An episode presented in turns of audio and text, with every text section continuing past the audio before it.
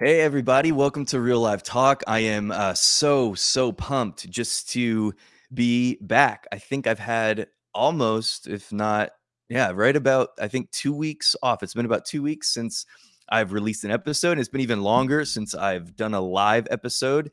So I'm hoping muscle memory kicks in and I remember how to do everything. But uh, really, really pumped um, that uh, you're here checking this out and uh, just really stoked to be back with you. For anyone who doesn't know, let me just give you a quick update as to why I haven't done an episode in a couple weeks. We, my family and I have been in the moving process. We just moved to Sugar Land, Texas, which is right outside of Houston. And uh, we're here starting work on a new church plant through our, our church family, Legacy Church International. And so that's what's going on. But um, finally got enough things situated we're not even close to done, but we've got enough situated and we've got um, an internet signal and all that working now. So we can go ahead and get back to some business here. But appreciate you guys so much for checking out uh, this episode of the podcast. And I pray that the content blesses you today. I'm super just excited to welcome back a, uh, still a pretty new friend of mine, but really, really a good friend of mine, Britt Eaton, for a second round here of the podcast. Britt was on a little while back um, after the release of her book, The Uncovery. Uh, that she co-authored with George A. Wood, and uh, the conversation centered mostly around the book. But I wanted to have Britt back on so we can kind of uh, just get a little bit more of her backstory and testimony and stuff like that.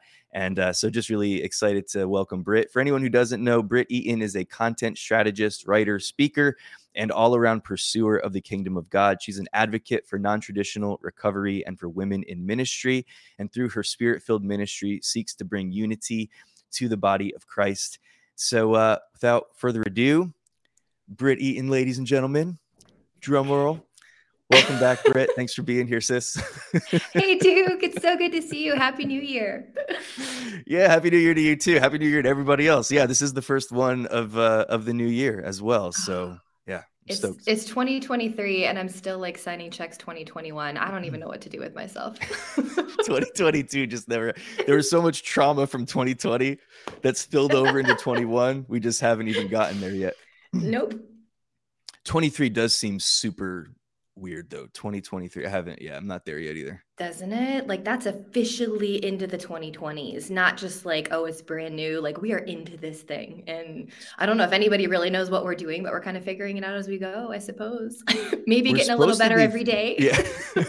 We're supposed to be like flying cars and hovercrafts by now just normal. We're supposed to be having like you know meals and pill form and stuff. Like that's what all the projections were if you go back 30 40 I, years but i think the technology is there but there's a lot of barriers that would keep us from making that kind of stuff commonplace. So but that's maybe not our topic for today. Do we want to go down the road of like conspiracy theories and like, all kinds of weird government stuff? We could go there maybe for the next time. Round three round three. We'll, we'll we'll ease into we'll ease into that one. Um but yeah it was crazy Britt. like this was the first time i think in my in my life definitely my adult life where like we were in the moving process mm-hmm. into like New Year's, um, like New Year's Eve. We were mm-hmm. here in Texas, but we were still unpacking uh, trucks and stuff. And so when midnight on New Year's Eve rolled around, I was in the process. I was at the U-Haul facility, like checking the truck in, taking pictures and all that stuff. And so it was like 1204 and my son walked up to me and he was like dad i was like hold on like i'm like like just give me a second i'm almost done just give me a second. And uh, he was like no dad come here. And he just and he just grabbed me and gave me a hug and he was like happy new year. And i was like Aww. i didn't even realize like i had no idea that it was new year's. It was it was so crazy. Oh, completely man. just flew past me. it's just wild. I mean, I don't really believe in New Year's resolutions, that kind of stuff, just because most of us abandon them like the first week into the year. But there's something to Same. be said about recognizing like moments where we can stop and just be present. And that's one of those cool yes. moments where you can be caught up in, hey, got to get this moving truck done. I'm going to stop and I'm going to hug my kid and I'm going to acknowledge it is, an, yes. it's a new year and a new day. yeah. No, for real. I, we're the same way as far as the the resolutions. We, I like to um. We we always spend some time at the end of the year and we take a couple weeks usually and we do some fasting and prayer and stuff like that and just kind of mm-hmm. seek the heart of God for okay God like what are you saying for this new year and kind of what's on your heart and wanting to somewhat set a, at least a loose agenda for some things to focus on for the year. Yeah. But yeah, we stopped doing the resolution thing a number of years ago because same, we just kind of by January, you know, second sometimes. It just, it just feels like legalism you know i was part of a church many years ago and one of the pastors recommended that both for new the new year the natural reset in the new year and for the lenten process he said instead of fasting and giving something up why don't you pray and ask the lord what he would have you add to your life and see if mm. you can stick to that. So just really mm. being aware of what's working in your life, what's not working in your life, and then asking God with humility, is there anything yeah. more you would have me do? And just being surrendered yeah. to that. Like that I, the temptation to bootstrap ourselves, especially in these natural resets, the new year, the new you, whatever. You know what? Mm, yeah. It's not about becoming a new you. It's about discovering the you you are always meant to be. that's, yeah. that's the beauty of the opportunity. and God is so ready to reveal that, I believe, now into this generation. This there's a reason the church keeps teaching on identity. There's a reason we keep going back to this, and it's because we just don't get it yet. We just don't get it. Even if we think we know who we are and we think we know whose we are, that we belong to God, our identity as its beloved children, this is something we will probably spend the rest of our lives trying to wrap our minds around. So it, it's never a bad moment to pause, to reflect, and then to think, hmm, going forward, what can I do to better align with that idea, to better wow. um, come into agreement with the truth of who I already am in Christ rather than setting up some New Year's resolution like, oh, I'm going to fast from sugar all year. Okay, if you did that, fine. I don't care. Good luck to you. You will be no more or less loved by God if you stick to your sugar fast. yeah. I was doing really good on the on the no sugar thing up until uh yeah, up until Christmas. Up until oh, Christmas oh, and then it was out the window it's Christmas. How can you not have sugar it's, on Christmas? Yeah, no, and I, I fully expected that, but then what I didn't anticipate was with like this with this move, um, everything was so, and it, and it took a little while to um, to get things turned on. I was just telling you, we're not going to go into the the gory details, but the I was explaining to you a minute ago before we started about the process with like getting our refrigerator up and running and all that. Oh, but it was like whoa. I was literally just able. We've been here uh, for about 10 days now, I guess. Mm-hmm. And I was just able to get groceries yesterday um, wow. because we didn't have anywhere to put them as far as, you know, anything cold or that needed to be cooked or anything like that. So we've been, you know, doing eating out and fast food and like all that kind of stuff. And I'm just like, all right. oh, bad bad habits got to get the got to get those bad habits out of the way but yeah but man, but man, God is so good. Like God is so good, and with with everything, I do just want to say like how I'm just I, I see the hand of God um, so much in just getting us here, getting us to where we mm-hmm. are. It was a struggle. Like we've talked a little bit about that, Britt. Like the struggle yeah. to to get here and to find a, a home and to just everything. Mm-hmm. And now that it, it kept feeling like we're delayed, we're getting behind schedule. It, it kept feeling like that just in my flesh. But mm-hmm. now being here and seeing God walk us through the process, it a lot of stuff that didn't make sense before makes sense now.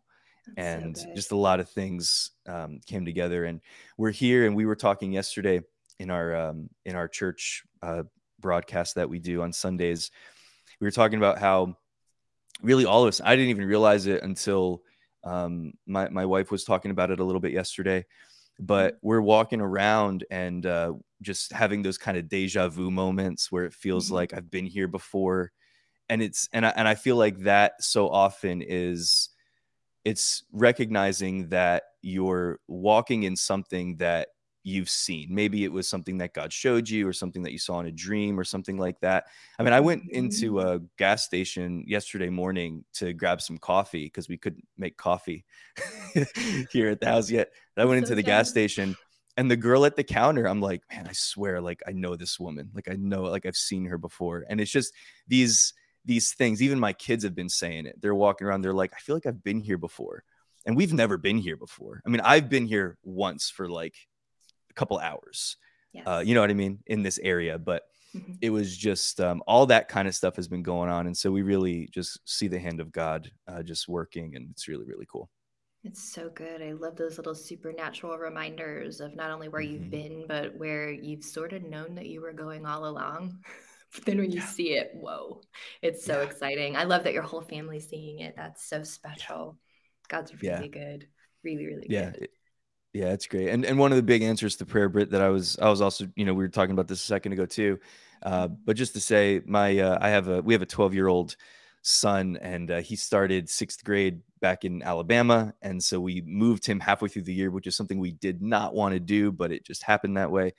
And he was just so just very nervous, and you know everything about starting a new school, and we were nervous for him and both of my kids they they love their schools they, they like it better than what they had before and wow. so we're just it just the way that god is orchestrating things and and putting things into place for us is just really really just great. So anyway all that to say um, for those of you who have been uh, just praying for us praying for our family really really appreciate you guys so so much.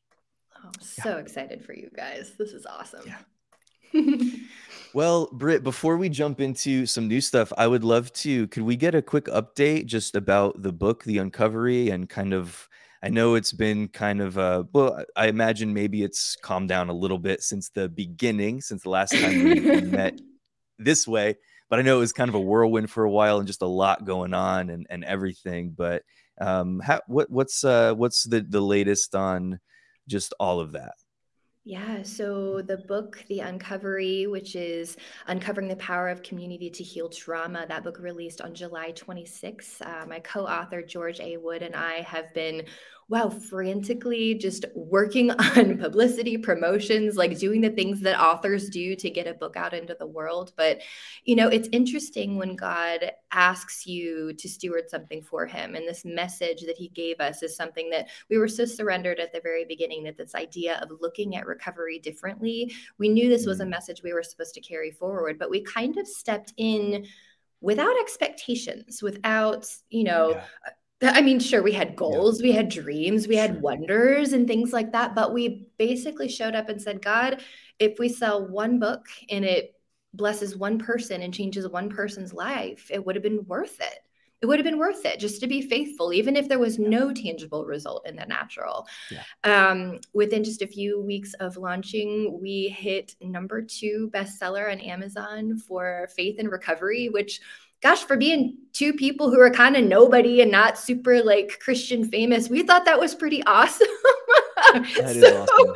we were really excited with that. We also hit uh, we hit in top ranks for some really interesting categories like business, which I never would have seen that coming. But I guess a lot of recovery organizations do see themselves as businesses. But with the radical message of this book and the way that it came out, the conversations that have ensued since then, it is literally starting to transform communities from the inside out. Some of these these things are feel like growing pains for a lot of organizations mm. that we partner with, even for George and I and our own families, our own personal ministries. It's been kind of wild to walk out this message that basically says, you know, just because we've always done something a certain way doesn't mean it's the right way to do it and doesn't mean yeah. that that's what God is up to. This idea of taking a look at recovery differently, really focusing on the trauma that causes us to struggle with things like addiction, struggles with our mental health, even thoughts about suicide. These are conversations that we, the church, have really never had, mm. at least not publicly. And so, yeah. coming into that very tenderly and inviting the church to engage in this conversation, we are really trying to position recovery broadly as something that really is for everyone. Because if we want to get down to it, I don't care if, if you were perfectly fine before 2020, you're probably not now. There is something that you're struggling with, some sort of lingering impacts that the isolation, stress, and trauma we all collectively face together. We are now, mm. perhaps more than ever before, all in a space where we can say, hey, there are days when I'm not okay. And I yes. want to give the world freedom to partner with God, to explore and name what those struggles really are. Look at that mm. trauma, mm. heal from it, and then not only step into the freedom and the promised land life that God has for us, but help others to do the same too free of shame. So that's the the gist of the movement to see how it is starting to impact our communities is just wild.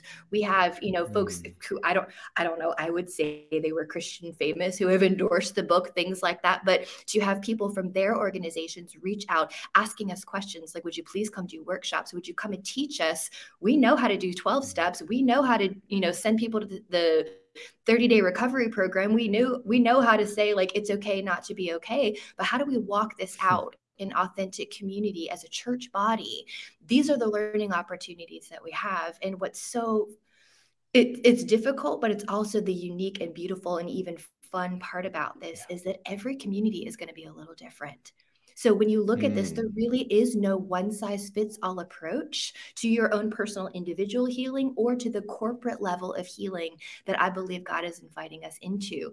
But in this wow. shame free space, we are now being invited to A, deal with our own stuff for the first time ever, admit that we're struggling and pursue the help that we need, and then have compassion to be moved with compassion, just the way Jesus was, to step out and help those of us who are really struggling. And I want to let y'all know it's not always the people that you would hmm. think.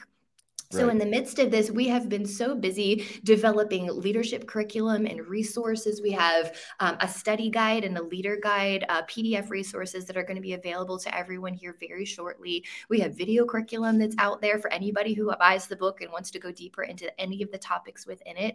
And then I'm super excited to announce this, and I super hope my publisher is okay with it. But we just submitted the end of December, we just uh, submitted the manuscript for a 365 day devotional book to accompany oh, the Uncovery, which will come out at the end of this year, just before Christmas time. So, y'all watch me, watch my page. I will let you know when it's coming out. And then feel free to watch. Um, George and I are doing reels. It'll start probably next month within this year, where we'll be sharing some of the content from that book and inviting you into some deeper um, self healing, self regulation exercises that'll help prepare you to read the uncovery mm. and engage with it in your communities. So, man, we have been busy. it's unreal. You heard it here first, ladies and gentlemen. this is literally the first time I've said it but uh, oh man, that that is so uh, that's so exciting. I mean, I I cannot. I mean, just I, I can't recommend um, the book enough. Um, if you haven't checked out The Uncovery, um, please get it and get a copy for somebody else. Get a copy to give away because you're going to want to give it. I mean, I, I, promise you, you start reading. I mean, you, you by the time you get through the first chapter, you're going to have at least two or three people on your mind that you're going to be like, they need to read this book. Yeah. And if you're saying that, it's also, I mean, you know, don't skip over the fact that you need to read the book too. But what you said there, it was, it was so well said. And I'm, I'm so pumped. I'm so, I'm so glad. I'm so grateful for you guys for this labor of love and this just acts of obedience of getting all of this, this information and these resources out there and having these conversations. It's so needed. And you said, you, you, you mentioned a couple of things there. You, you talked about how these conversations are not conversations that we've typically had in the church in the body of christ and then you mm-hmm. mentioned the word shame and when there's there is so much um shame that i i just feel like god's kids walk around with and causes them to hold on to things and to not feel like they can be open and honest about things or maybe they've tried to be open and honest about things in the past and they were shamed or they, they were shunned or they were you know put down or the person or the people just didn't know how to handle it or whatever. But the more that we can have these these important conversations and actually walk with people and do life with people do life together as you said in in community where we're we're walking together and we're willing to put ourselves out there and be open and honest and vulnerable um, with people you know? And to man if we could just get rid of that that that shame stuff and just be honest about the the things that we're feeling and the things that we're struggling with how much more freedom Britt could we experience? Could we just know as the community of God's people? And so I'm just so grateful that you guys are doing this and uh congratulations on on all the success and and just the the way it's been received. Thank you. We are just thrilled and honored and completely humbled by it all. And we're so thankful to folks like you who are helping us get the message out. It's good stuff. so get it, get your copy, The Uncovery. Uh, we get it on Amazon, or where else would we uh, would we go to find it? Also, get it on uh, shoptheword.com. They have that's our publisher's unique distribution site, and they sometimes have discounts there, so it's a good place to check. that's awesome. Shoptheword.com. That's very cool.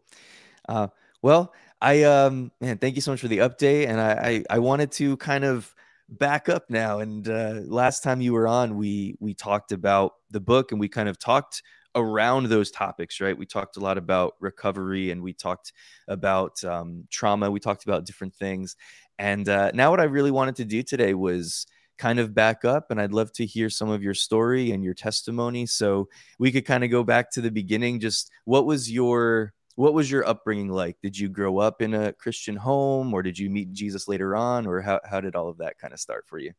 You know, that question, were you raised in a Christian home, is always the first question people ask me. And my answer to that is always like, yes, with a question mark, in that my parents were Christians. My parents were both in ministry. My dad was, uh, my dad was a professor at a Christian university and a part-time choir director. So we were always heavily involved in church, heavily involved in all things religious and Jesus centered. My parents did introduce me to Christ when I was young. Mm-hmm. And I remember, I can't remember if I shared this last time I was on your podcast or not. My my first real church experience, the first memory that I have was being about, I couldn't have been more than three or four years old. And I was in a Sunday school classroom in central Ohio, and the teacher marched us all to the front of the sanctuary where they lined us up and passed one of those old school microphones, like actually had the wire on it. Yes, I'm that old. They passed like the wired microphone down the line so all the little kids could pray the sinner's prayer in front of their parents and then get applause. Mm. And so this is the kind of weirdness, like that, that kind of toxicity, that kind of like, step by step behavior is not very yeah. authentic to the heart of Christ. And yet, in the churches that we were a part of when I was growing up, even in my own home, I don't think anyone had bad intentions. But I think my parents growing up in a very legalistic environment, what did they know to do? They grew, they raised me in one as well. and we normalized. Right, right. And I knew from a very early age, especially since, you know, my mom was a Nazarene pastor's kid, my dad was choir director. Like we were one of the families that was always high visibility, there were high stakes.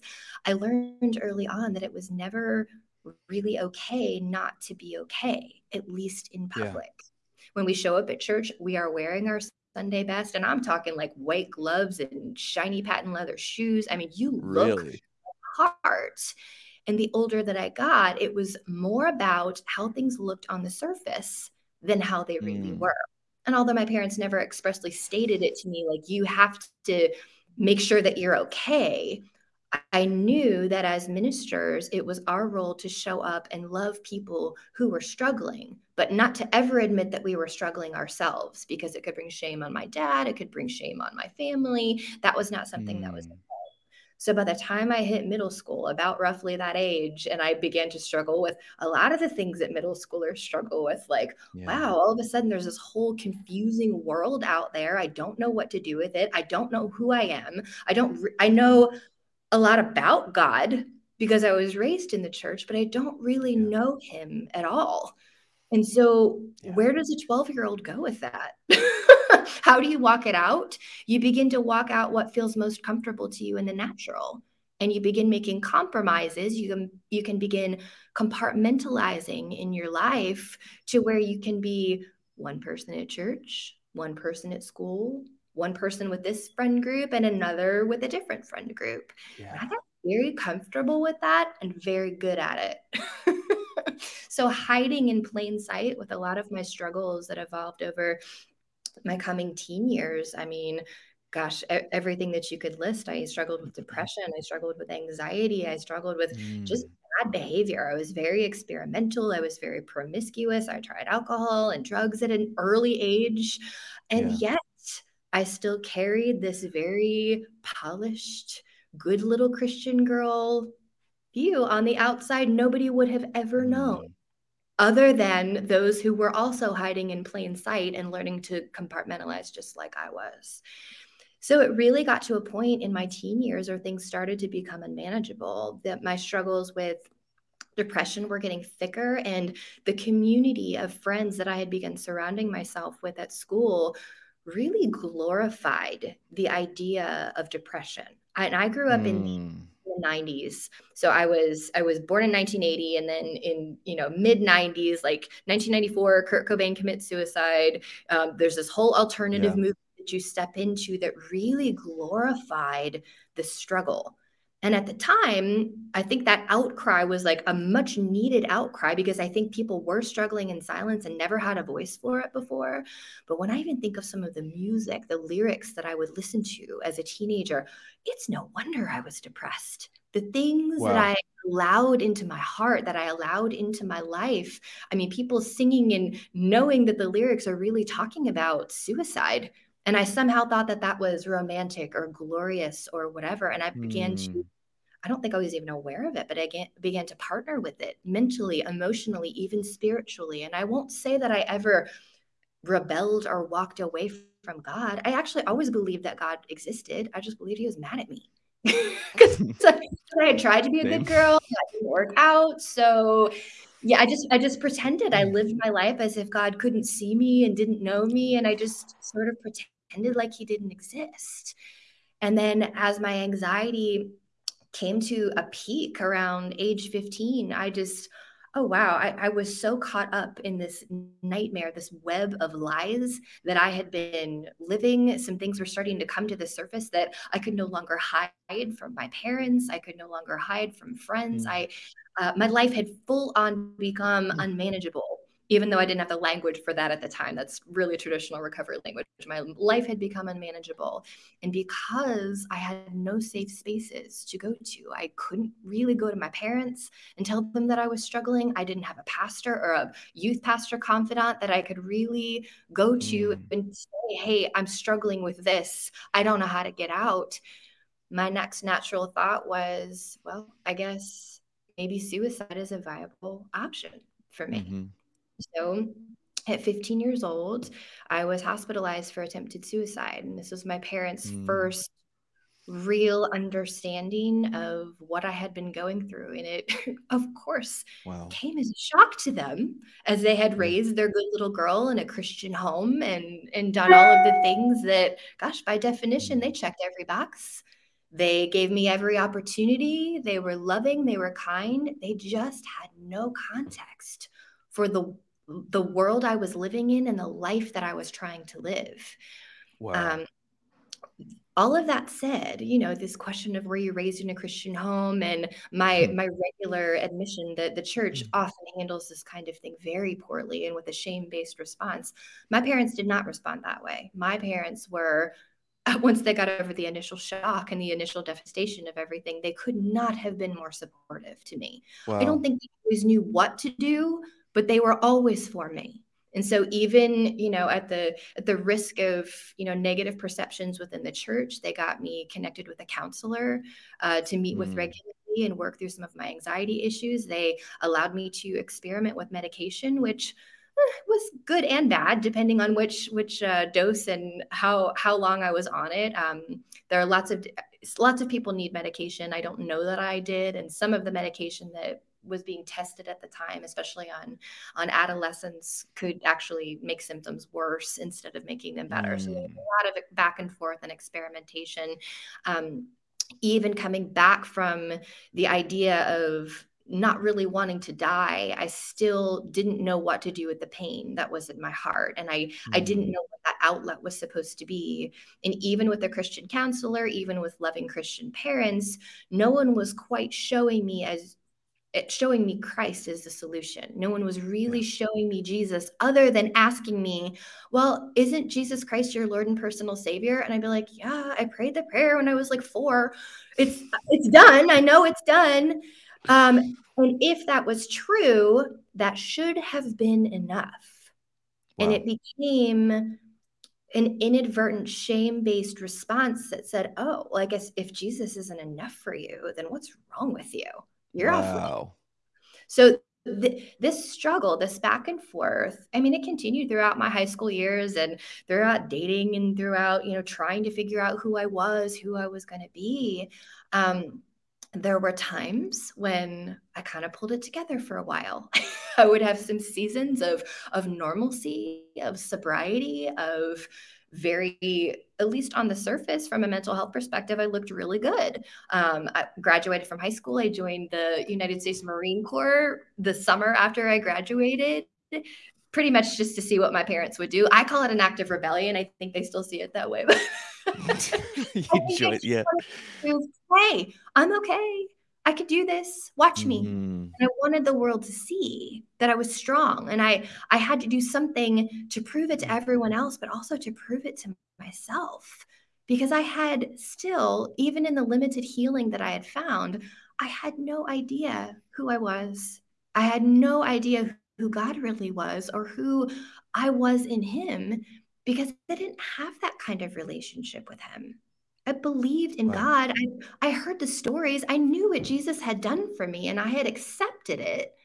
But I don't know that I had ever really received his grace in full because I was consistently put back into a place where I, I don't, I can't remember if I told you this before, Duke, but I, I literally believed growing up in these legalistic environments, the way that I was taught was that God is sitting up on a cloud He's angry with me. Every time I sin, he's making it some like tick mark on a chalkboard somewhere and keeping right. track of everything. And then if I go to the altar on Sunday and I confess all my sins and I repent, he'll wipe my slate clean. And I and you just do that every Sunday because gosh, you're sinning and you don't even know you're sinning. And uh, I, I grew up believing that if I was driving a car and a Mack truck in the other lane went left of center and I said a four letter word before I got hit and died, that I would go straight to hell because straight. I didn't have a chance to repent from that. And I'm just like, when you grow up in an environment like that, it's exhausting to yeah. keep track of it all. No one was teaching me back then, not even my parents, who honestly, I don't know that they knew either. I don't know that they knew how finished the work of the cross was. Hmm. I don't know if they knew how loved and forgiven they already were. And so, how could they teach me?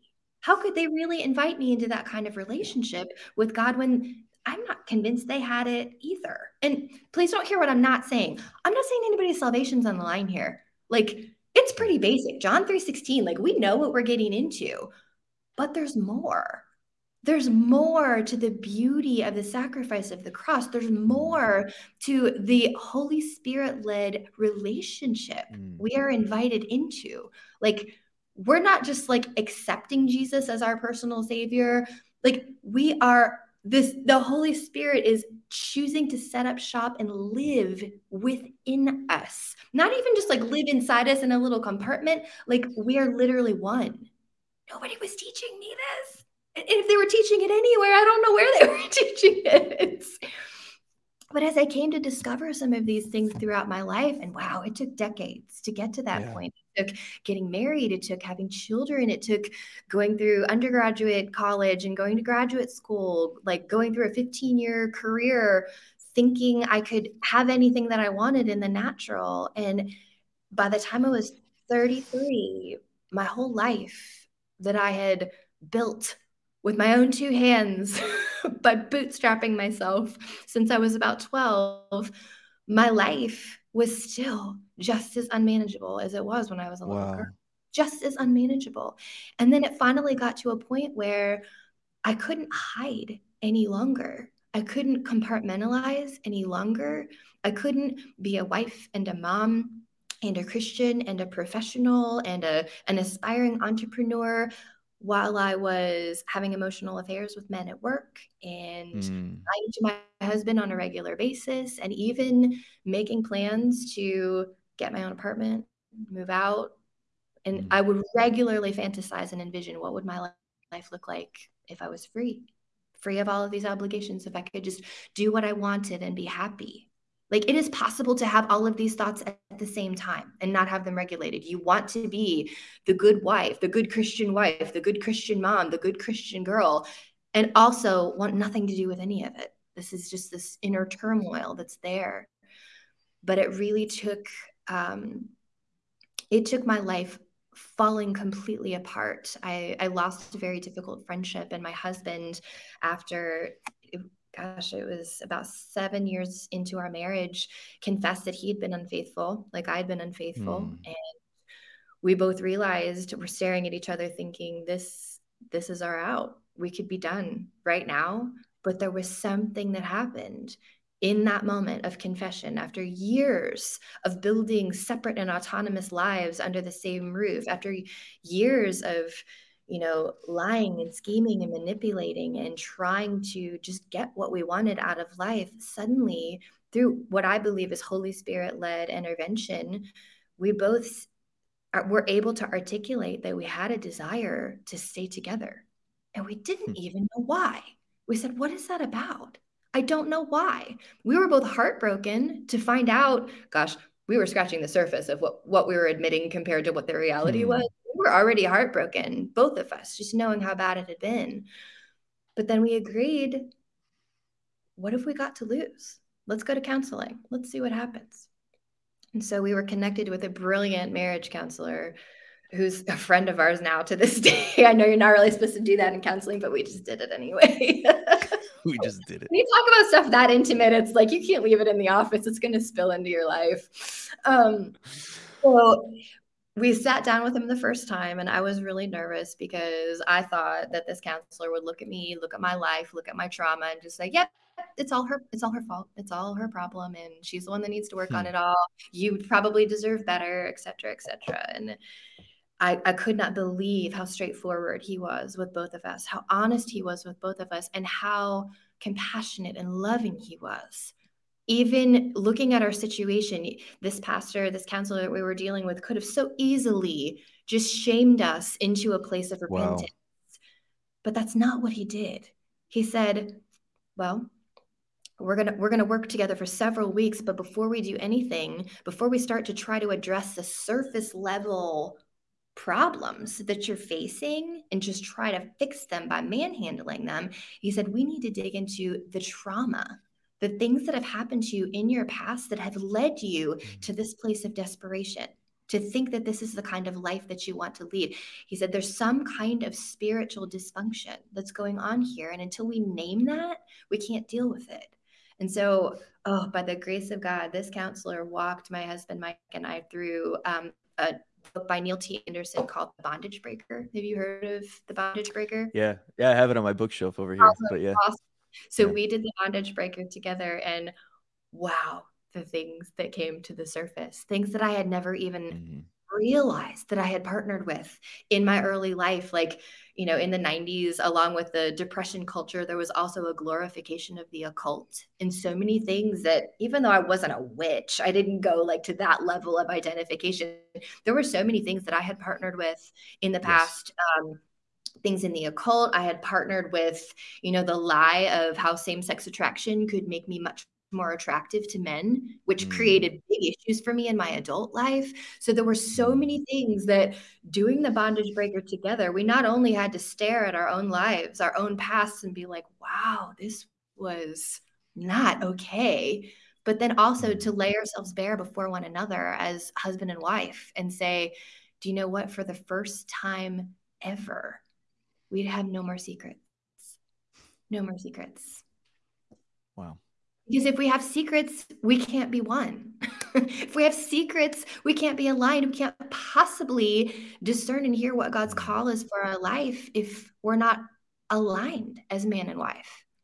Wow. So for the first time, there were no secrets. And oh my goodness, it created pain and tension. And I mean, a lot of a lot of tears, a lot of questions, a lot of hard mm-hmm. stuff to work through but at the end of each new revelation even you know the lies we had spoken to each other at the end of each revelation the words of the holy spirit would keep putting into my mouth to speak over my husband were thank you thank you for telling me i had no idea you were struggling with that wow. thank you for telling me because now that you have we can be free of it we can move forward now textbook on paper call any lawyer we had either of us had anything we need to walk away and be done with the marriage. And honestly, probably would have been easier.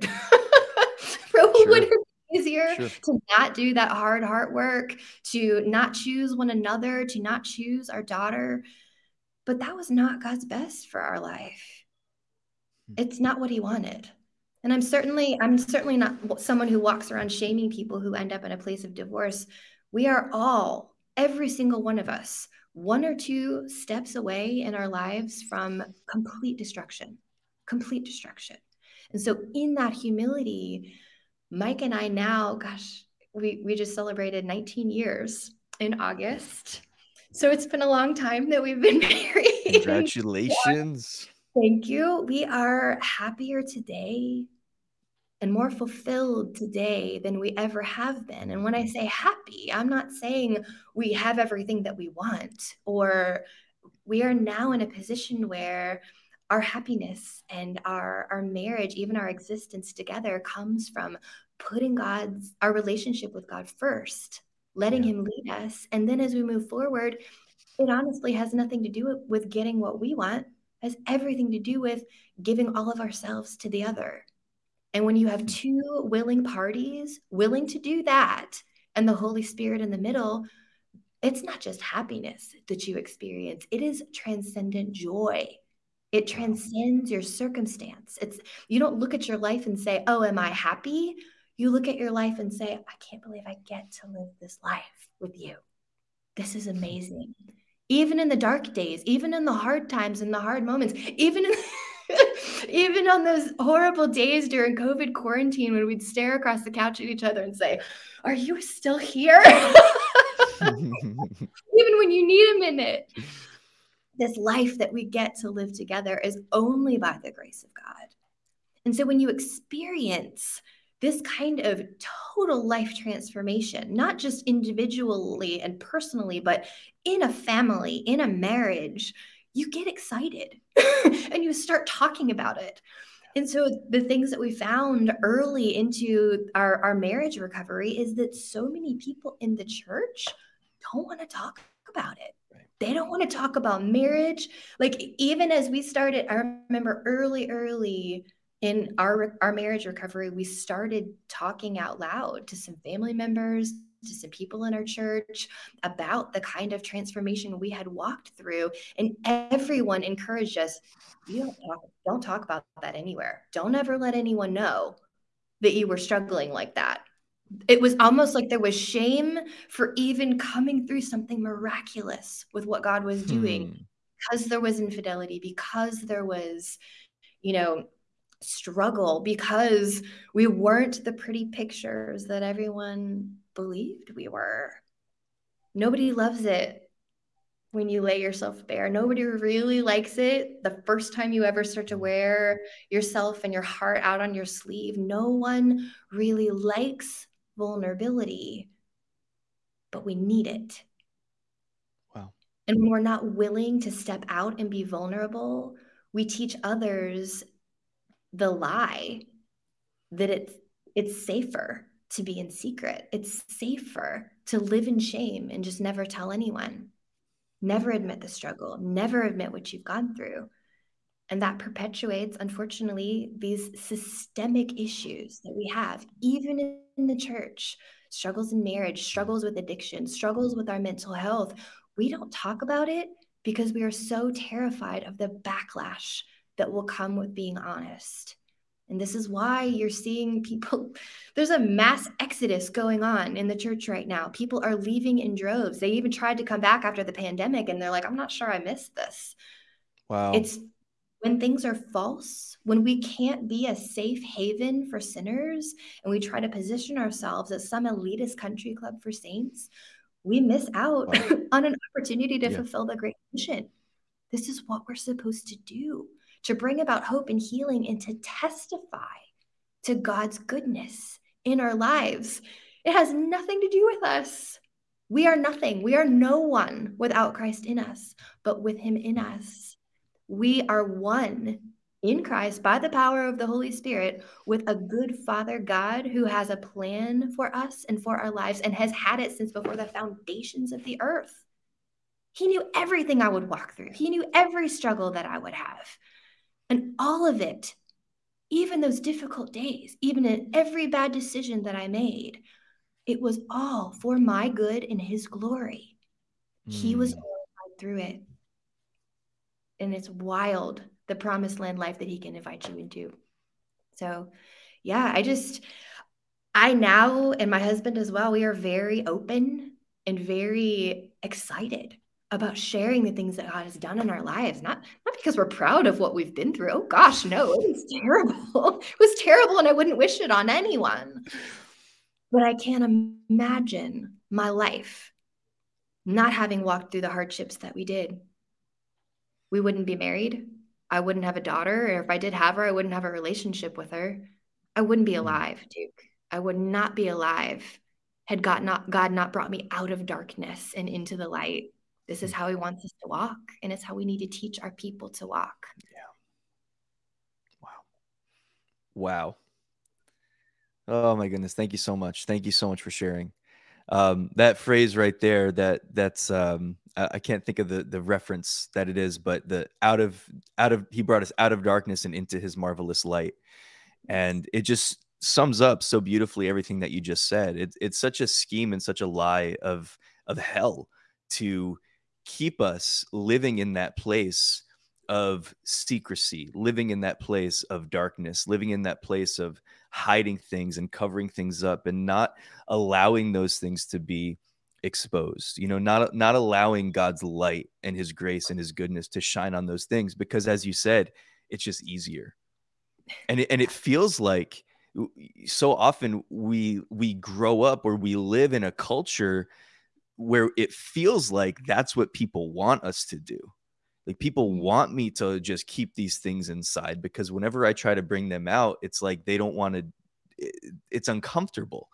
And so to kind of keep the status quo of whatever whatever structure, church, community, organization, whatever it is that we're a part of to kind of keep the status quo, we kind of learn that it's just easier to keep these things bottled up. The problem is that God has designed us for community, and community is not being around a bunch of people that are faking it, right? right. Like community is not just being in a group of people that you you call it. What did you call it? A uh, uh, country club Christians or something like, like something like that, that kind of thing, where it's just like a social club kind of an atmosphere where we're keeping everything very, very surface level. That's not the idea of community. I mean, when Jesus, on the night that he was betrayed, he washed the feet of his disciples and he said, As I've done this for you, I did this to you as a demonstration so that you can actually do this for one another.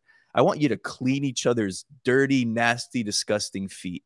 And I think that that's a beautiful picture of what it is to walk and to do life with people. He said, I've already cleansed you. You're already cleansed because of the word that I've spoken to you, but you're going to go through life and you're going to pick stuff up along the way. You're going to pick stuff up along the road that's going to need to be cleansed. And that happens through serving one another. That happens through walking in community and walking in relationship with one another. It's not all going to happen by sitting in a pew in church on Sunday and hearing a good message or whatever. There's going to be stuff where you've got to actually get involved in people's lives and be willing to peel back the layers and be willing to get into the nitty gritty and to see things for what they are. And and I, I love that you I, I love that you talked about your marriage there because I think that it's such a beautiful picture of what this looks like um, because, as you said, it would have been so much easier to part ways and say, there's been too much pain. There's been too much, you know, heartbreak. There's been too much trauma. And it's just easier to not deal with it. But thank God for that um, marriage counselor. Like, it, it is so amazing. And, uh, you know, I've experienced this at different points in my life it's so amazing when you're walking around carrying so much just weight of guilt and shame to the point that you don't even know how to unpack it mm-hmm. and you finally work up the courage to go to somebody and to talk yeah. and your expectation is that you know this person is going to destroy me this person is going to shame me this person is going to be so disappointed they're going to be so let down because i've because of what i'm about to tell them and when that person meets you with love and compassion, You know what I mean? Like when that when when the person on the other side of that conversation meets you with with grace and with mercy, that does something to a person. Like that that that does something to you because it's like, oh, like I I thought like that's what that's what we're doing. Like I've been it, it's almost like why have I been holding on to this for so long just thinking that everybody's the same and everybody's going to be mad or disappointed in me. Yeah. And that's just such a that's just such a beautiful thing um that you guys yeah. man I, there's so much I want to unpack there but uh, thank you so much for sharing.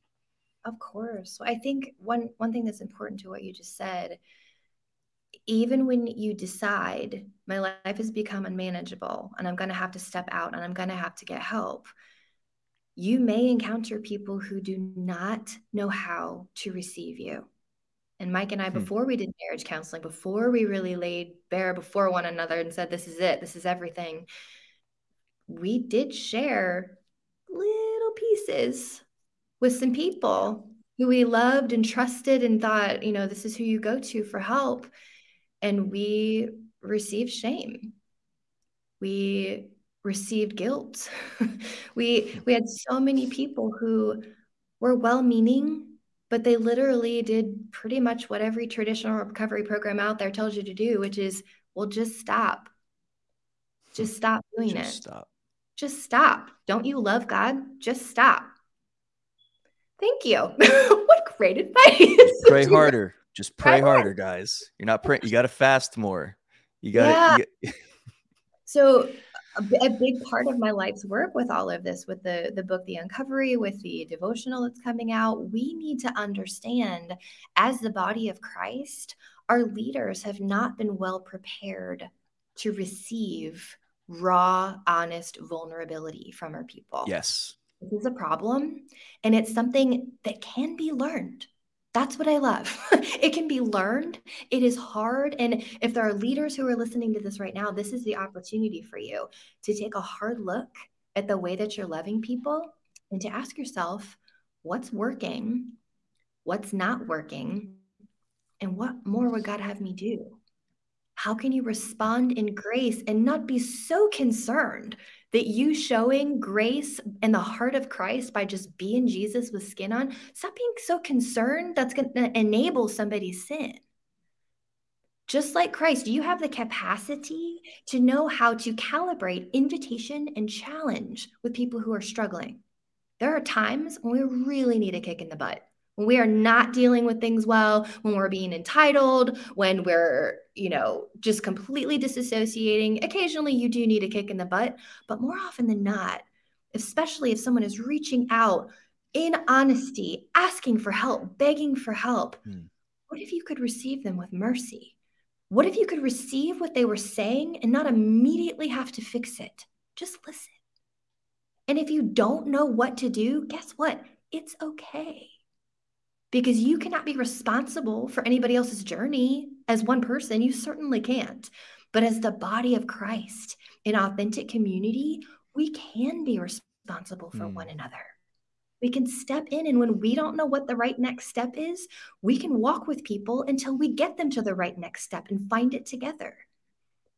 But just tempering our responses, being willing to listen more than we talk, can be really helpful, especially for someone yes. who's baring their soul. And then to unapologetically point to Christ, but suspend disbelief for a little bit that they don't already know him and love him and they're not already chosen by him. This is hmm. what people need to be invited into. People do not know how loved and forgiven they really are by God. They don't know or they would not struggle in the way that they do. It's mm-hmm. true. But when they discover it, when they really know how loved and forgiven they are, and when they really receive it into the core of their being, they can heal, they can move forward, and they can help others heal as well. There's an old saying in, in recovery circles that helps you deal with some of the trauma, things that have happened to you. And the saying is hurt people hurt people. Mm-hmm. Let me tell you, Healed people heal people, and freed people will free people. This is the nature of it. So, this is an opportunity for us, the church, not just leaders, but lay people, people who are just showing up curious. This is an opportunity for us to love radically in ways that would almost seem reckless to the rest of the world. I'm so, I'm, I'm like, I'm excited. I'm excited. Because I'm so glad you went there because it was it was exactly where my mind was because as as I was saying what I was saying I was like yeah but there, there's like this yeah but because it's like it's not just a matter of of me in a lot of cases. Sometimes it is. It, but it's not always just a matter of me like oh I just got to be open. Like I just got to talk about this stuff. I just got to tell people. It's it's I gotta because we've we've got to be in family we've got to be in community we've got to be with people that are willing to walk with us the way that jesus would. Of course they're not going to do it perfectly but but we've got to at least be with people that are willing to you know not just shame us and not just do the you know put us in this box or say that we're disqualified or whatever. And so the part of the challenge that we're dealing with is that this is actually a it's it's it, the problem is kind of systemic right because it goes back i was thinking about you know as you were talking earlier about kind of growing up in that culture of church and like putting on the pretty face and the pretty clothes and kind of being there and, and just kind of acting like everything is good and okay meanwhile on the inside you're dying you know mm-hmm. on the inside you're you don't you don't know which way is right wrong. You don't know how to connect with god um, because you're not being taught those things. You're being taught how to look like everything is all together.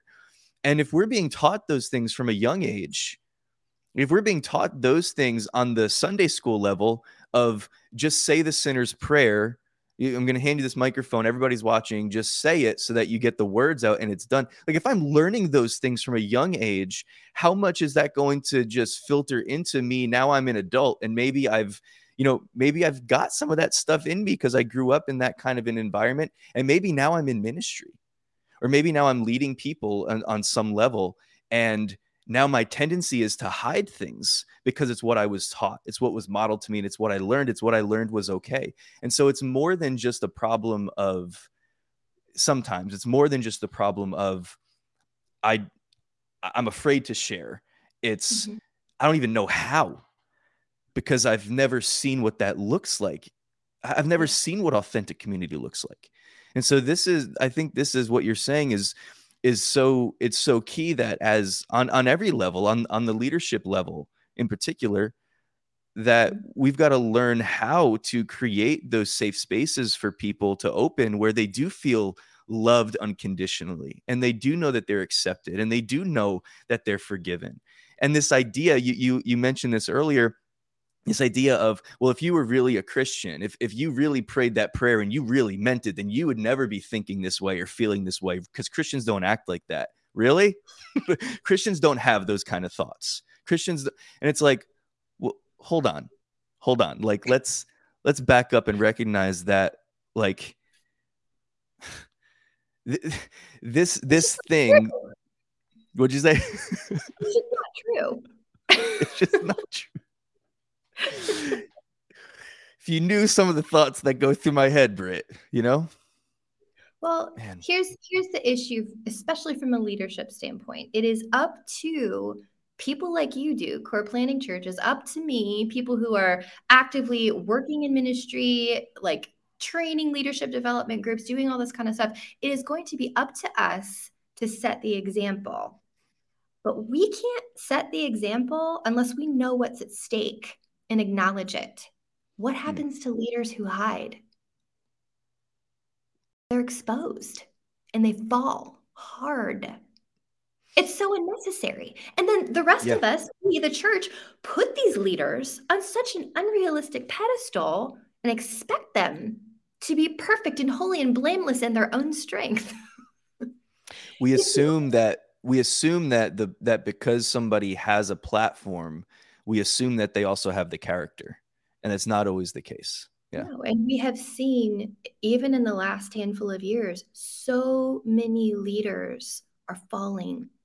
I don't believe there and there, there are lots of there are so many different opinions about this and i'm not here to go overly theological on sure. you But even this deconstruction thing that everybody is going through right now, we're going through it because we have idolized our leaders. We have idolized them to a point where our expectations of them are so wholly unrealistic, they could never possibly meet them.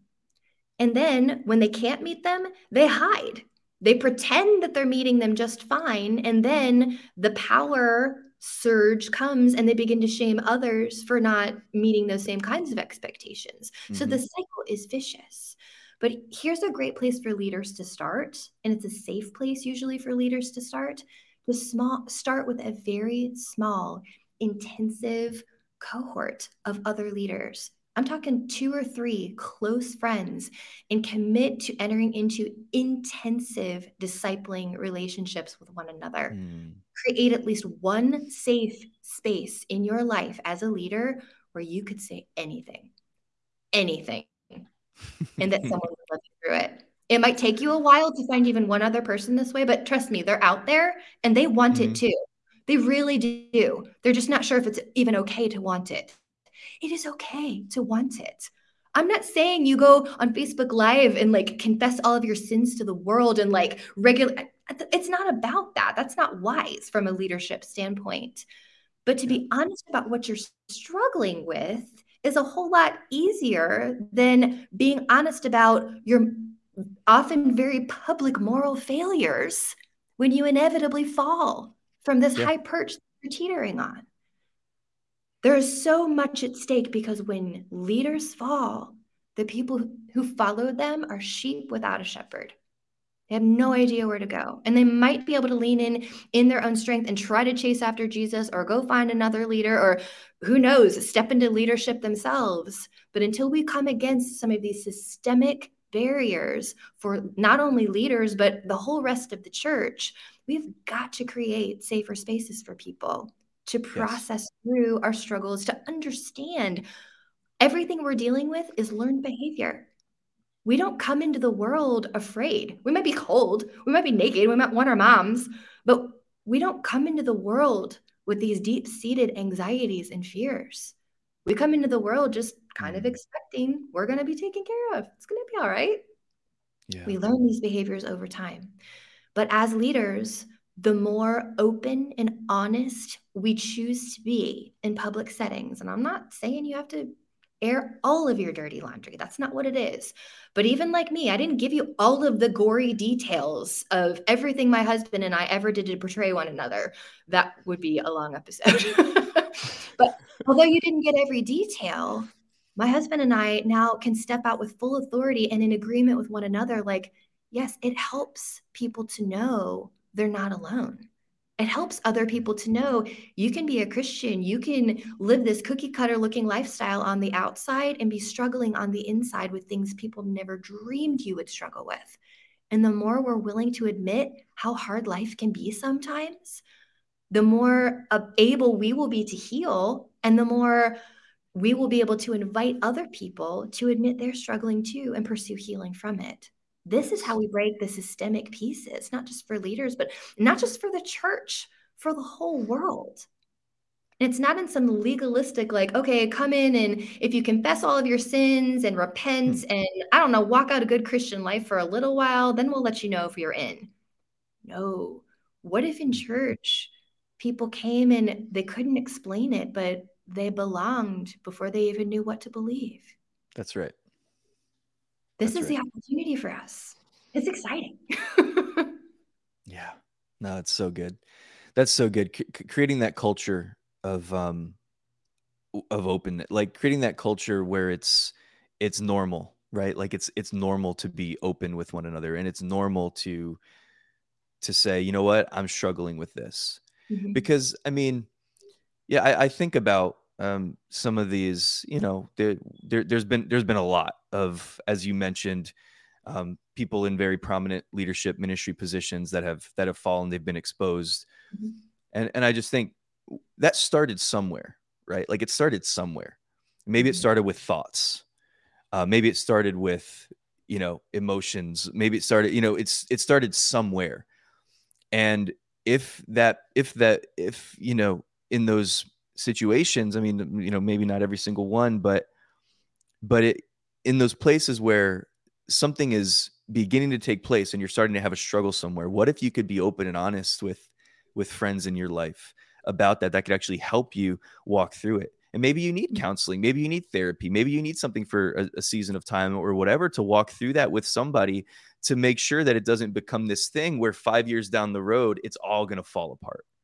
Yes. And you know, because you mentioned you at least alluded to this earlier and it's something that I've seen play out um, in my life where I, I think that part of the the deceptiveness of sin and holding on to things the, the, the deceptiveness of shame and something that the enemy really uses i think to control people through shame is the is this thing where I i remember like i would get to this place in my mind where i'd be struggling with something and I would feel so much shame over it and guilt over it. And I would try to do right, but I would fail again. And it was just like kind of like this shame cycle. Mm-hmm. And I would eventually get to the point where I'd be so fed up with how I felt that I mm-hmm. would actually lean into the sinful lifestyle more. Mm-hmm. Because at least then I had an escape and and at least then i didn't have to it's almost like what you talked about compartmentalizing i'm going to hide from god with oh from from this this part of my life i'm going to completely hide it from god. So now it becomes this thing where i'm not walking under this guilt and this shame and condemnation to the same extent that i was because now this is just it's not something that i'm trying to get out of anymore it's just who i am. And so i don't know if that makes sense or not the way i'm saying that but I, I would see that kind of thought process play out in my in my life where I'd be like, I can't deal with this back and forth anymore. So let me just lean into it. And I feel like if we are unable or we are unwilling or we don't know how to be open and honest with our struggles on, you know, whatever level we're at, we can, uh, the enemy is just going to keep unraveling that string. He's going to keep pulling it and he and he wants to just drive you deeper and deeper into that thing. Mm-hmm. And I, I just think that if we're not careful, we can we can get to the we can get to that place where we just kind of start giving into it and or leaning into it, I should say, uh, to where you know you you can you can see things really begin to spiral out of control very very quickly. But you know my my thing is if if we're willing as we see these things start to happen to kind of get over the the shame of of opening up and being honest about what we're struggling with and how we're feeling mm-hmm. then you know i think that we could prevent a lot of those big huge collapses that we so often see. But again we've got to cultivate that culture of of openness and that willingness to walk with people and to demonstrate compassion you know? Yes and it really comes with a culture of true accountability. Mm-hmm. Problem is, the traditional culture of accountability that we have developed in our recovery programming, in our church programming, etc., yeah. that accountability is shame based. And when we come forward and we say, "I've sinned, I've struggled," we have we have mis uh, we have inappropriately misinterpreted uh, repentance to be penance. We have to pay hmm. for what we've done. That, that's actually a really interesting story. The original word for uh, repentance is like metanoia in the original in the original Greek, and the early King James translation of the Bible translated that word to be repentance, which has a root word of penance, which is hmm. not what it means at all. Real repentance simply means to change your mind. Now, when you're dealing with sin and you get into these sin cycles, these struggle cycles, these compulsive behaviors where we're like, uh, even Paul's words, oh, I do the thing that I do not want to do. Like, what is this about? The reason we do it is because in our current state, it is more painful to abstain than it is to do it when we reach for alcohol, when we reach for porn, when we reach for any of this stuff, we do it because it relieves emotional pain. It also causes emotional pain. It also mm-hmm. puts us in a situation where ultimately it makes our life even more unmanageable because the things that we cling to for relief, release, escape are the very things that are killing us. slowly. Mm. Whether that's physically or spiritually, they're creating barriers between us and God, not because He's going anywhere, but because we yeah. are putting Him at arm's length. Yeah. So to get to a point where you can at least acknowledge this is hurting me more than it's helping me. Even if you say, I don't know what to do, that's basically stepping out of denial. Like the first step in any kind of recovery program where you're looking at your sin and saying, this is this is getting out of control. I'm having problems with this. Stepping out of denial does not mean that you immediately know what to do. Yeah. You need people who can surround you, who you can text when you're in a, a weak moment or a moment where you're really say you're struggling with your mental health or you're having a panic attack. Who could you text who wouldn't try to talk you out of it or convince hmm. you out of it somehow, but could just listen, who could pray with you, who could help you explore alternatives to losing losing your mind in the moment. What would it look like for us as a mm. church to show up as a shame judgment free space for people to come and say, I'm hurting and I need help? Yeah. In time, the it's it's neurological the more you abstain the less you want something that's true but shaming people out of addictive and compulsive behavior it's not even a thing you can be sober for 20 years and still be a dry drunk yeah. it's ugly it's ugly yep. so our opportunity with this is to say what does it look like to build an entirely new life a life with a hmm. community of people who can surround you and love you when you're struggling and that will love you unconditionally. Whether you make the right decision or you don't, they're still going to be there. They're still going to love you. This kind of unconditional love is what Jesus shows to us. It's not the angry God with the chalkboard up in heaven hmm. waiting for you to pray and wipe your slate clean. In fact, your slate got wiped clean more than 2,000 years ago, and you could never even do anything to muck it up again. Wow. That said, wow, if you knew how loved and forgiven you really were, you might act like it. You might start walking it out. And then what? You get healed, you get free, you get sober.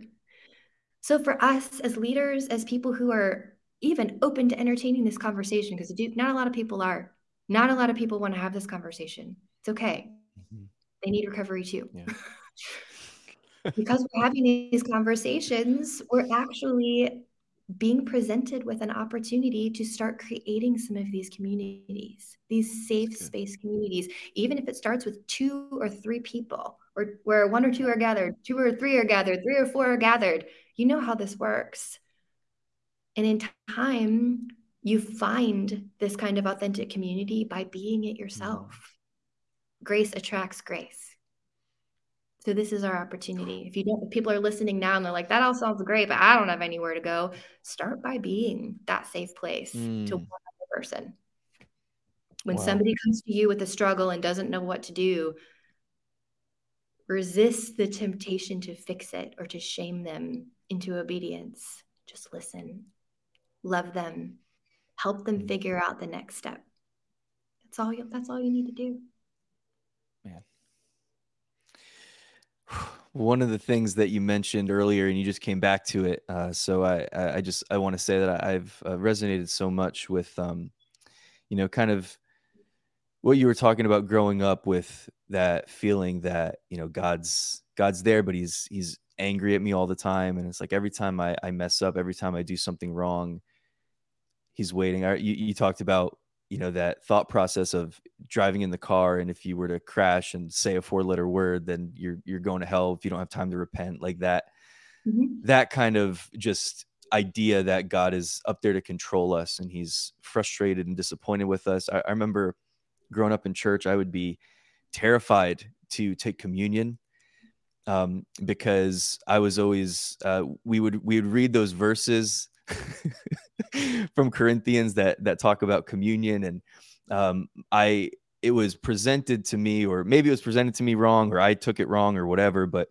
but the way that I understood it was that I can't, I cannot physically drink this bread or eat this bread and drink this cup if there is anything like any kind of sin in my life. So I would be terrified because from the from the start of the communion presentation to the end if there was like 4 or 5 minutes there I'd be worried about the thoughts going through my head. And am I sinning in my thought am I sinning in my thought life accidentally without even knowing it? And I would be so like like that's the kind of like just condemnation I carried with me like as a kid and as a teenager.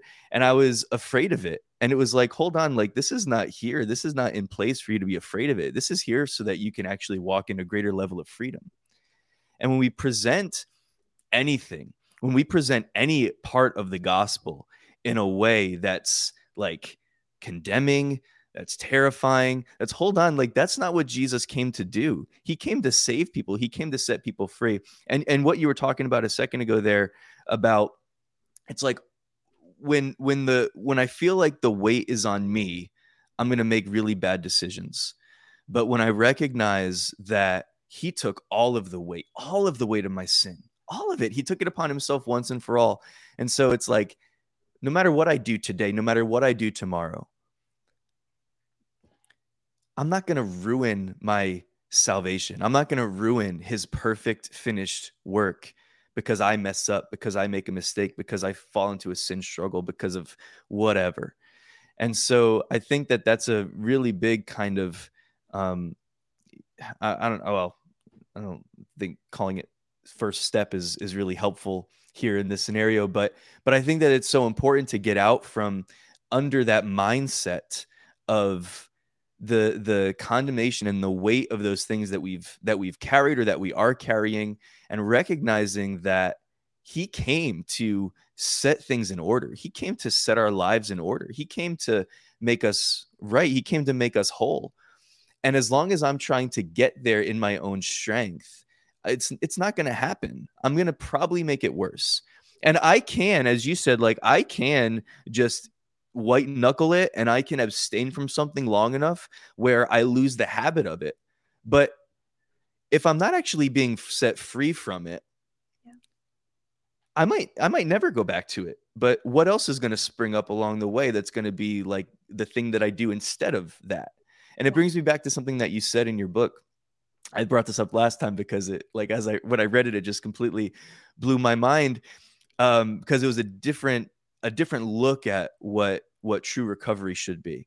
Because you you guys mentioned in the book about how um, so often the best that we can hope for with traditional recovery programs is to get back to our crappy life excuse the paraphrase but to get back to the crappy life that we had before we fell into that particular addictive uh, behavior pattern.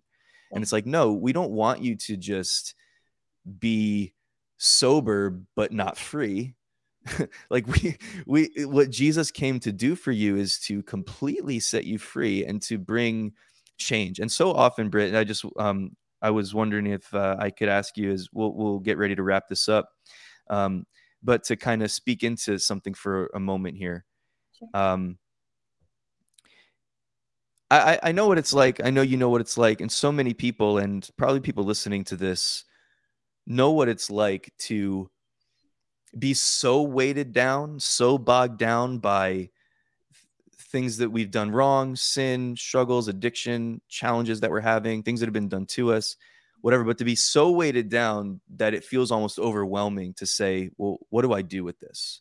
Like, what, what's, how do I even begin? You know, there, there's times where I've gone to a, talk to a friend or I've gone to talk to a leader or I've just gone and uh, shut myself in to, to do business with God, so to speak. And it's like I'm carrying, I feel like I'm carrying so much.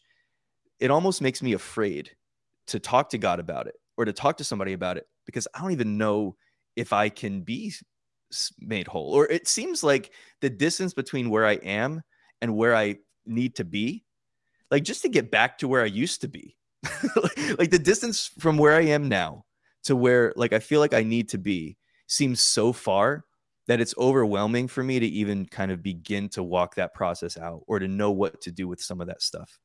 Um, does that make sense? I'm wondering if you could kind of speak into that because you know we're talking about this is very important stuff right like this is this conversation is important it's important that we keep having these conversations i just think about you know the person who's been struggling with something for so long that it's like, I don't even know what to do with this. I don't even know what to do next because I feel like I've let everybody down.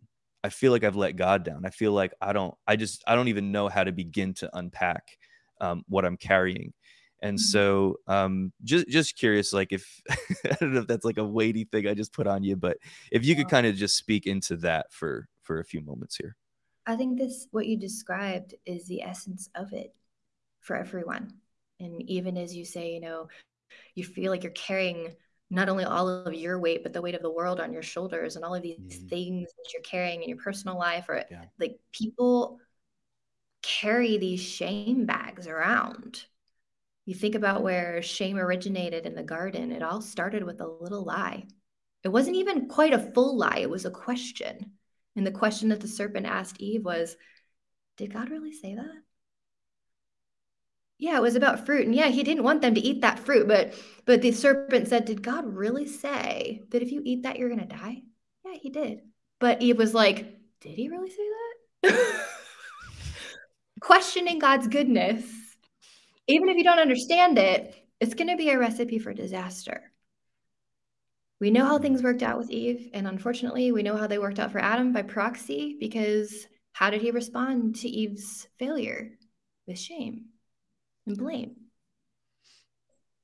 So, flash forward millennia later to us now, even on the far side of the cross, we occasionally, by our own panic attacks and heavy breathing, we get fog all over our new covenant lenses. Mm. It is hmm. very difficult to see the reality of the beauty we have been invited into when we are still somehow asking that question did God really say that I'm loved? Did he really say that I'm forgiven? Did he really say that it is finished? What Jesus did was enough and that there's nothing I could possibly earn to to make up for it? The best piece of advice I have for people in this situation, in these early stages of starting to deal with all your stuff, sit in the dissonance of the injustice of the gospel. It is so not fair hmm. that God would just say, all that sin, all these decisions, all that stuff you're carrying, I got it. Covering it, you're not going to be able to do it on your own. So let me just do it for you. I covered it. You're mine. That is so unfair. Like, from an earthly standpoint, it is unjust. But God is a righteous judge. He made that decision. And so now, when Christ came, he wasn't judging us, even though the Father had given him all authority to do so. He said, I'm not judging you. don't, don't mishear me. There will be a judgment day. There's going to be a day when we have to account for all of this stuff. But right now, in this moment, Jesus isn't judging you. God's not judging you. They're both looking at you saying, Why, why are you still worried about that? I covered it. I've got you. Let's go. Hmm. And so, in this concept of recovery, all of our traditional programs tell us we're trying to recover our life. We want to get our life back. Let me tell you, you do not want that old, broken, trauma filled life that caused you to struggle in the first place. You don't want that life back. If you are in Christ, you are a new creation. And your new life in Him starts now. It starts in the moment that you realize it, recognize it, and even suspend disbelief for a moment at the injustice of it all. Hmm. Say, whoa, God, that just doesn't sound fair. And I'll be like, yeah, it's not fair. But that's how much I love you. That's how much I love you. Yeah. And if you knew how loved you are, if you knew how much you deserve death, if you knew how much that without Christ, you're nothing, but with Him and in Him, you are a beloved child. You are a co heir to the kingdom of heaven. You are seated in heavenly place with Christ right now. Not later, not when you die and go to heaven someday. Hmm. Now. So, your promised land life, this new life of transformation, starts today. But let me tell you, you are going to spend the rest of your life trying to wrap your head around it, trying to come into agreement with what God has already said is true that you can't earn it back, that there's nothing you can do to be any more or less loved by him than you are right now. Hmm. Sit in the dissonance of that. Sit in the injustice of it all. And in time, it will soften your heart to begin to suspend disbelief about yourself going forward. You are not responsible for your salvation. You can't lose it because you're not responsible for it. God is. That's so good. How you think and how you feel about it matters. So, starting with mindset, understand what's been done, even if you can't make sense of it, even if you're like, that is nuts. Yep. Sit with it. Sit with God. Tell him how crazy you think it is. Tell him how insane he sounds. He loves it. he loves it. And in that process, you'll eventually realize it's not from a place of pulling yourself together and making yourself perfect and holy and blameless for God. He's already done that. If you even have a desire to work on something in your life, if you have a desire to be set free from a struggle with an addiction or a compulsive behavior, with a struggle with your mental health, if you are questioning whether life is even worth living, you can be set free from this, but not in your own strength. Only when you begin to comprehend the magnitude of mm-hmm. what's been given to you freely, unmerited. Only when you start to comprehend that and walk in it as if it might be true, only then can you start to see the progress that you want to see because you're not striving to get somewhere. You are simply responding in love to a father who loves you so much and saying, What other response do I have but to make you Lord of my life? I want to give you everything.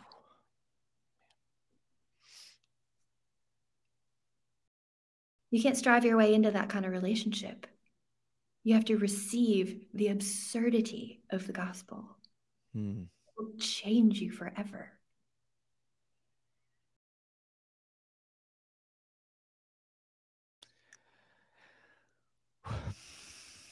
Britt, um, appreciate you so much. Uh, thank you so much for your time. Thank you for being so open and honest and uh, just sharing your heart. And uh, man, what you just shared there was so powerful. I, I would like to ask you, um, and this is not something that I that I do normally, mm-hmm. but um, I'd I'd like to ask you if you would um, pray, kind of kind of pray us out as we get ready to wrap this up. Um, just before we do that, I would like to remind people of where they can go to. Uh, first of all, find the book, The Uncovery, and um, any other um, resources of yours that people can connect with. So, what's a maybe a couple of good places to point people where they could go to find some yeah. more? yeah, a good link to everything is to start with my website, which is just britteaton.com. It's just one T after Brit. and then uh, if you're interested in learning about the Uncovery, uh, the book and the movement that's starting, you can go to theuncoverybook.com and you'll find resources and other things available for you there. You can reach out to me from either place. So those are the best two places. I love it. Well, uh, I do want to say to everybody, thank you guys so much for taking the time to check out this episode. Thanks everybody for all the comments and for uh, being engaged and all of that. And if you're listening to this or watching this at a later time, really, really appreciate you guys as well. Uh, if there's is anybody out there listening to this that's um, struggling and you do need somebody to reach out to, some somebody that you can talk to, um, I mean, please feel free send me a message. Um, you know reach out, reach out. We're we're here for you, mm-hmm. and um, yeah, we'd love to um, just you know go deeper with you if um, if you're interested in that, and really just appreciate you guys for taking the time to uh, to be here. And uh, yeah, so Britt, um, again, I appreciate you as well. And if um, you could kind of um, pray us out and pray into you know maybe some of those things that you were talking about there a second ago i think that was really really powerful and and i mm-hmm. just really believe by the spirit of god that there's um, people that really really needed to hear that and um i yeah just thanks for being obedient i appreciate it very much yeah yeah. So let's pray. Father you are you're so amazing. And sometimes your ways seem so crazy to us. When we really discover the truth about how good you are and you end up being so much better than we you than we thought you were um, it's just so humbling.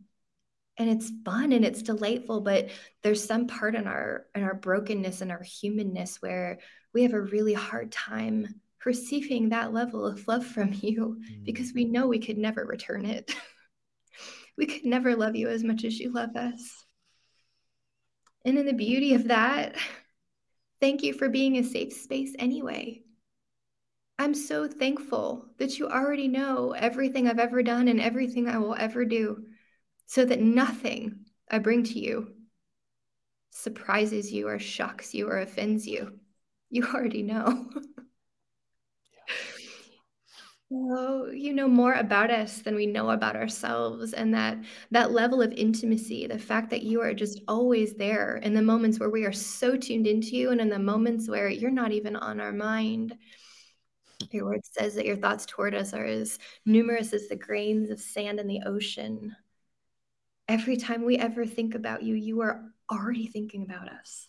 You are already addressing the issue that we didn't know if we had courage to bring to you. You are already making a way where there was no way before because it's just what you do. We don't deserve it. And that's the part that's so hard.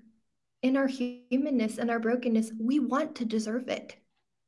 And so many of us have been taught that we should work hard to earn and deserve what you've already freely given us. And God, I just come against that lie right now. Yeah. In Jesus' name, we come against yes. any spirit of deception from the enemy that is coming to confuse sons and mm-hmm. daughters of God, to try to convince them that God is somehow manipulating the narrative.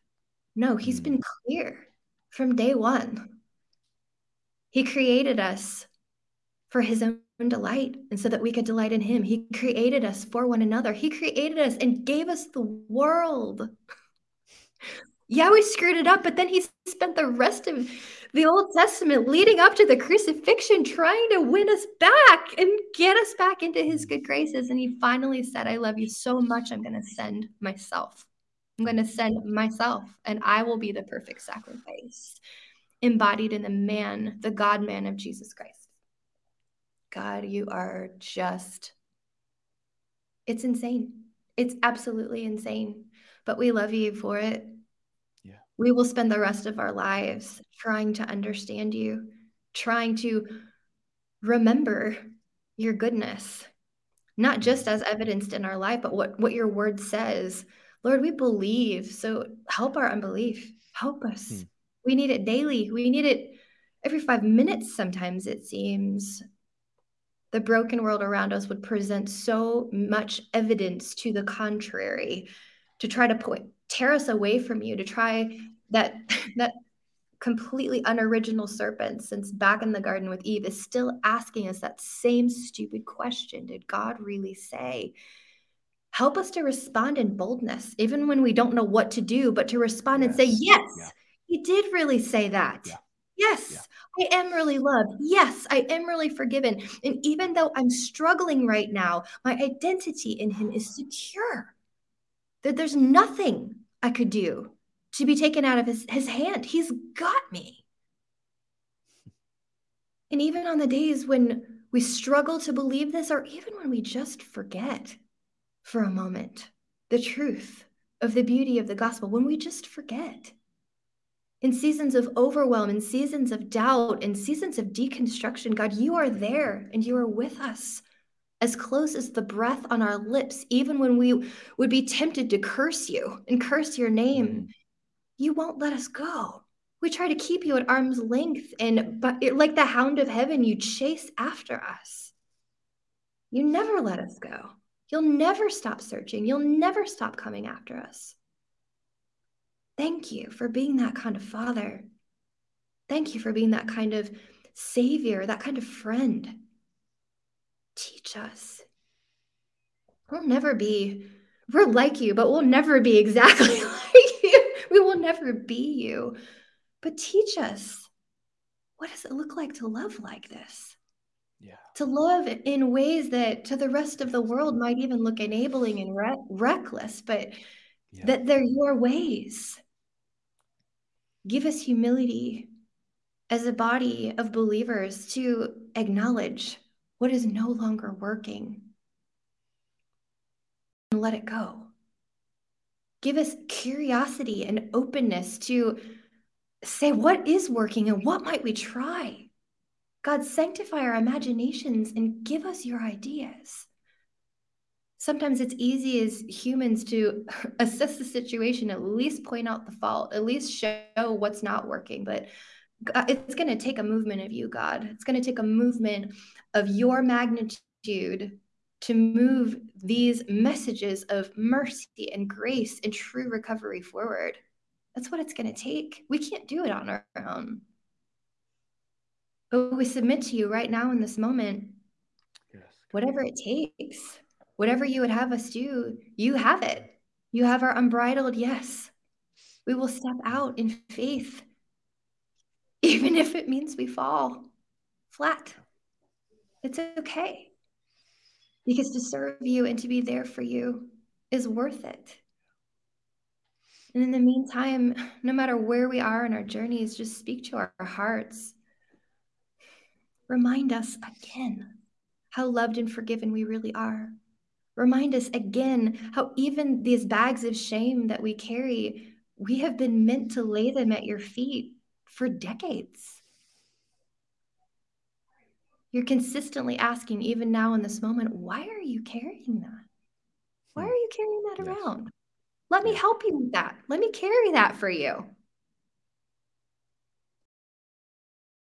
Humble us, Lord. Humble us. Make us willing and help us be able to give these things over to you.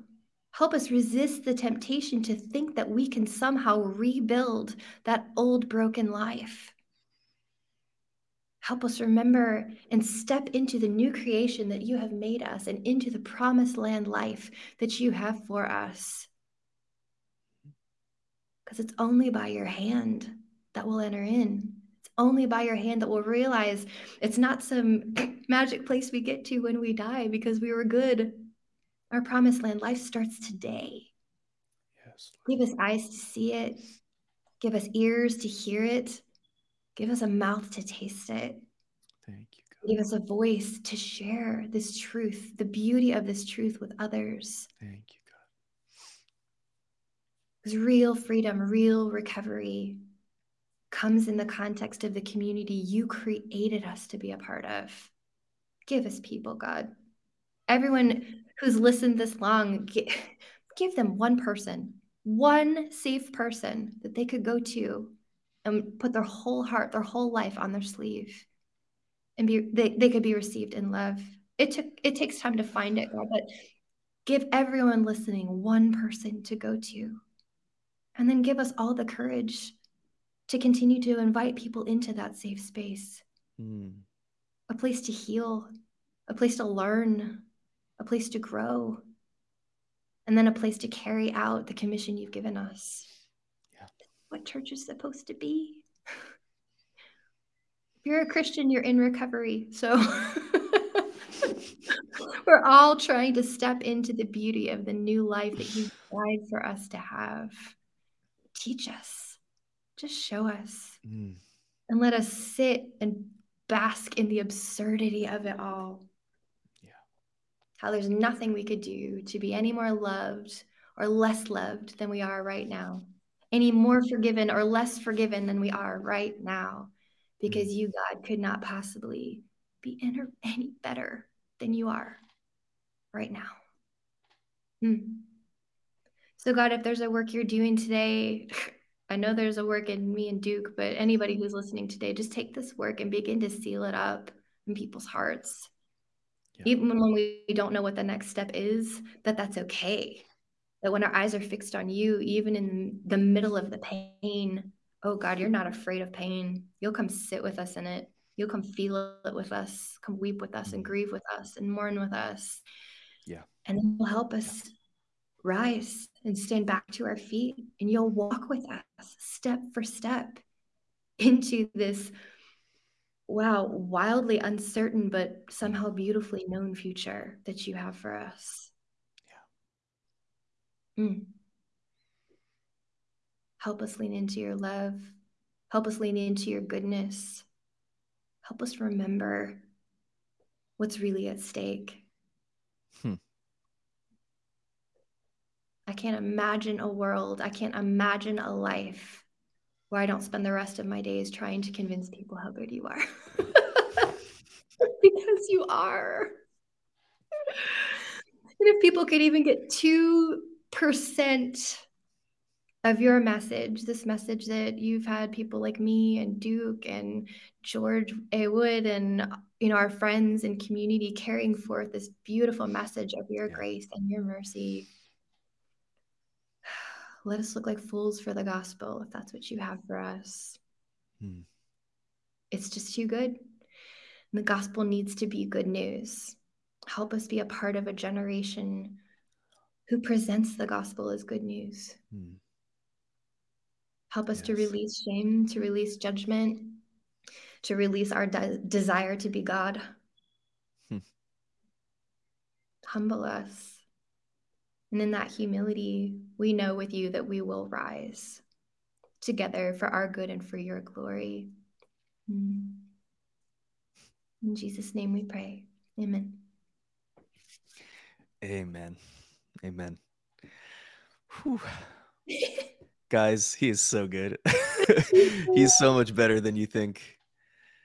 Oh, he's so much better than you think he is. It, it, it's it's a lie that uh, that says that God's only as good to you as you are to Him. There, there's this phrase, Britt, that I would hear um, all the time. It's like God helps those who helps themselves, like, like that kind of thing. And it it's just it's such just just crap, just garbage. It's you gotta watch out, dude. There's a you, lot of money to be made in that kind of shame. Oh hey, I'm not interested in any of that money. it's blood money. Uh, you know, I just I love I love I love love love the your your focus there. Um, you get the full weight. You get the full weight of His goodness. No matter how mm-hmm. you've acted today, no matter what you're carrying, um, God's not looking at you like you're broken. He's not looking at you like like you're disqualified. He's qualified you because mm. of who he is, because of what he's done. You mm. get the full weight of his goodness. You get full access to him. You get full access to his heart. You get the full weight of his love. The, the only way that God could ask us when, when Jesus says to love the Lord your God with all your heart, soul, mind, and strength, the only way that he could ask us to do that is that he first loved us that way. That that the god loves you with all of his heart with all of his mind with think about god loving you with all of his strength. Like how mm-hmm. strong god is. And yet as you were talking about there Britt, like we we just carry so much and think that we have to be the ones that fix it or we have to be the ones that manage it or figure it out and I just love that reminder that you said there, where it's like, you know, God kind of asking that question, why? Why are you still carrying that? Why are you still carrying this thing that I gave my life for? And so, um, for anybody, yeah, for anybody that survived until the end here, uh, just know that his love for you is so full, it's so complete, it's so perfect. There's nothing that you've done or nothing that you're going to do, nothing that you could do to screw it up. Paul mm. declares that nothing can separate us. Nothing can separate us from the love of God. Nothing can separate you from his love. The enemy wants to convince you, he wants to distract you, he wants to convince you that you've done something that's caused you to be separated. We can pull back from God, but he is not pulling back from you. So good. So it's just sometimes it's just that that that weight that you're carrying or that bat that you've been carrying around that you've been beating yourself over the head with, just be willing to drop it just be willing to drop the weight of whatever it mm-hmm. that you've been carrying. And yeah, you're probably going to pick try to pick it up again tomorrow or something, but just drop it again. Just know that his grace is enough. Know that his grace is enough. It's not going to run out. It's not that well I've God's given me enough chances. There's there's no there's no such thing as that with God. And so just know that whatever you're carrying, whatever however broken you feel, whatever you've been through, his grace is so much more than he overpaid for your life. He overpaid for you on the cross. It was more than enough.